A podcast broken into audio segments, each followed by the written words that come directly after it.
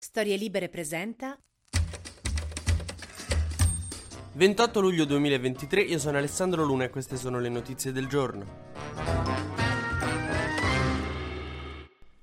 Vi ricordate che ieri c'era il dramma della Sicilia che va a fuoco del maltempo a nord, cioè degli alluvioni al nord, perché non lo chiamiamo maltempo, è cambiamento climatico? Meloni aveva detto, allora, il cambiamento climatico c'è, non sono sicura che sia causato dall'uomo, ma la cosa importante è che mettiamo in campo tutte le risorse possibili per contrastarne i danni. Brava! Peccato che ieri eh, il ministro Fitto ha dovuto tagliare una parte del PNRR perché siamo in ritardo come un autobus romano e ha deciso che le parti da eliminare per eh, non perdere tutto quanto il recovery plan erano quelle che riguardavano l'ambiente, gli interventi contro il dissesto idrogeologico e le alluvioni. Che una cosa me non aveva detto che serviva e l'avete eliminata subito. È come se mi accorgo che mancano le uova, dico a mia madre che vado a fare la spesa, già che ci sono compare altre due cosette e torno con 9 cachi, un salmone, 6 birre e nessuna traccia di uova. Il ministro Fitto si è giustificato dicendo che sono vecchi investimenti che avevamo ereditato e che non vanno e non possiamo più tenere. Vabbè, francamente a questo punto mi avete talmente sfinito che per me, cioè, basta che lo fate sto recovery plan, basta che lo sbloccate, portatelo a casa, eliminate quello che vi pare, ormai ho perso qualsiasi interesse, basta che chiudemo sta cosa. Appunto, è come in famiglia mia, prima tipo qualcuno voleva che io uscissi con una certa media o con un certo voto, adesso è tipo esci, laureate. Però è bello che non sono solo, che sono il fitto della mia famiglia.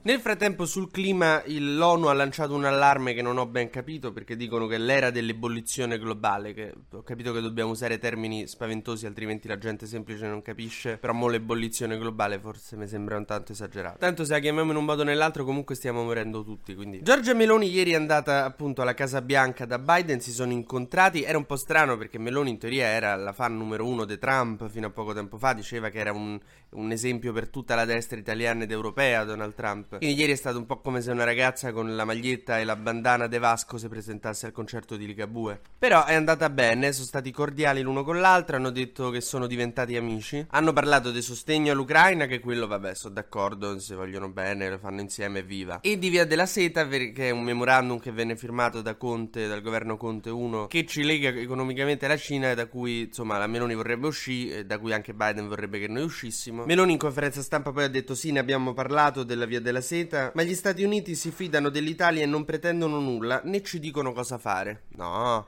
è tipo mio zio che dice: No, non è, non è, che mia moglie mi dice cosa fare, prendiamo le decisioni insieme. No, no, ho sempre sognato di vedere Harry Styles in concerto a 50 anni circondato da ragazzine che urlano. Vabbè, un altro tema molto importante di cui hanno parlato riguarda l'Africa, in particolare appunto le zone da cui partono i migranti, su cui Meloni vorrebbe un intervento degli Stati Uniti, non militare. Non, non, è un vecchio vizio che abbiamo perso, diciamo quello lì. Tipo, giuro amore, sono cambiato. Niente più invadere i paesi africani, no, quello che vuole Meloni da Biden è eh, che sblocchi, che aiuti a sbloccare il prestito del Fondo Monetario internazionale alla Tunisia, che quindi lo aiuterebbe la Tunisia a frenare un pochino questi flussi, anche se la Tunisia non rispetta i diritti umani e il Fondo Monetario Internazionale c'ha sta fissa che se te deve dare i soldi devi rispettare i diritti umani, so pignoli.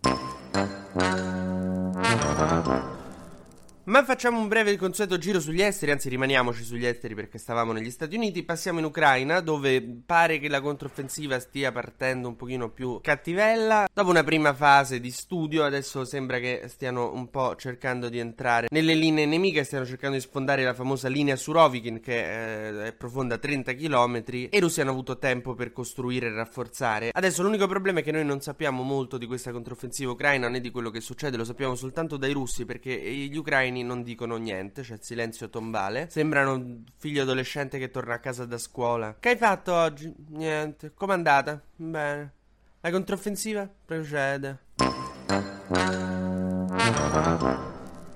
In Niger il presidente che ha subito un golpe, Bazoum, dicono che resiste, ma l'esercito si è unito ai golpisti, che allora non tanto bene. Cioè non sono un esperto di geopolitica, ma non credo sia mai successo che quando a un presidente hanno detto Ehi, l'esercito si è unito ai golpisti? Ah, che bella notizia che mi date, grazie. Tendenzialmente credo possa essere soltanto una cattiva notizia. E chiudiamo tornando un attimo in Italia perché ieri Mattarella ha fatto la cerimonia del ventaglio con i giornalisti e ha colto l'occasione per dire la sua su alcune cose, tipo che la commissione di inchiesta sul Covid, sulla gestione Covid è una una stupidaggine perché de base se abbiamo fatto una cosa buona è la gestione del Covid, ma fa pure una commissione d'inchiesta per cercare di trovare il pelo nell'uovo, mi sembra una stupidaggine. È come fare una commissione d'inchiesta per capire se veramente cuciniamo bene, cioè una cosa ci riconoscono bene nel mondo, anzi due. Cuciniamo bene e il Covid l'abbiamo gestito decentemente. A Saviano è stato levato il suo programma sulla Rai e è scoppiato un casino perché lui se l'ha presa malissimo, devo dire. È particolarmente idiota la scelta di, appunto, visto che avevano tolto il programma a Facci, poi hanno dovuto togliere pure a Saviano per par condicio, che però veramente... Mentre io sto iniziando ad adorare Gian Bruno, il compagno di Giorgia Meloni, che a un certo punto ha deciso che il programma in cui fa il presentatore è un pochino il suo... la sua finestra sul mondo, il suo editoriale, visto che in mancanza dei facci ha detto, oddio, cioè, manca qualcuno che dica stronzo. TG Luna torna la prossima settimana, sempre dal lunedì al venerdì e sempre tra le 12 e le 13.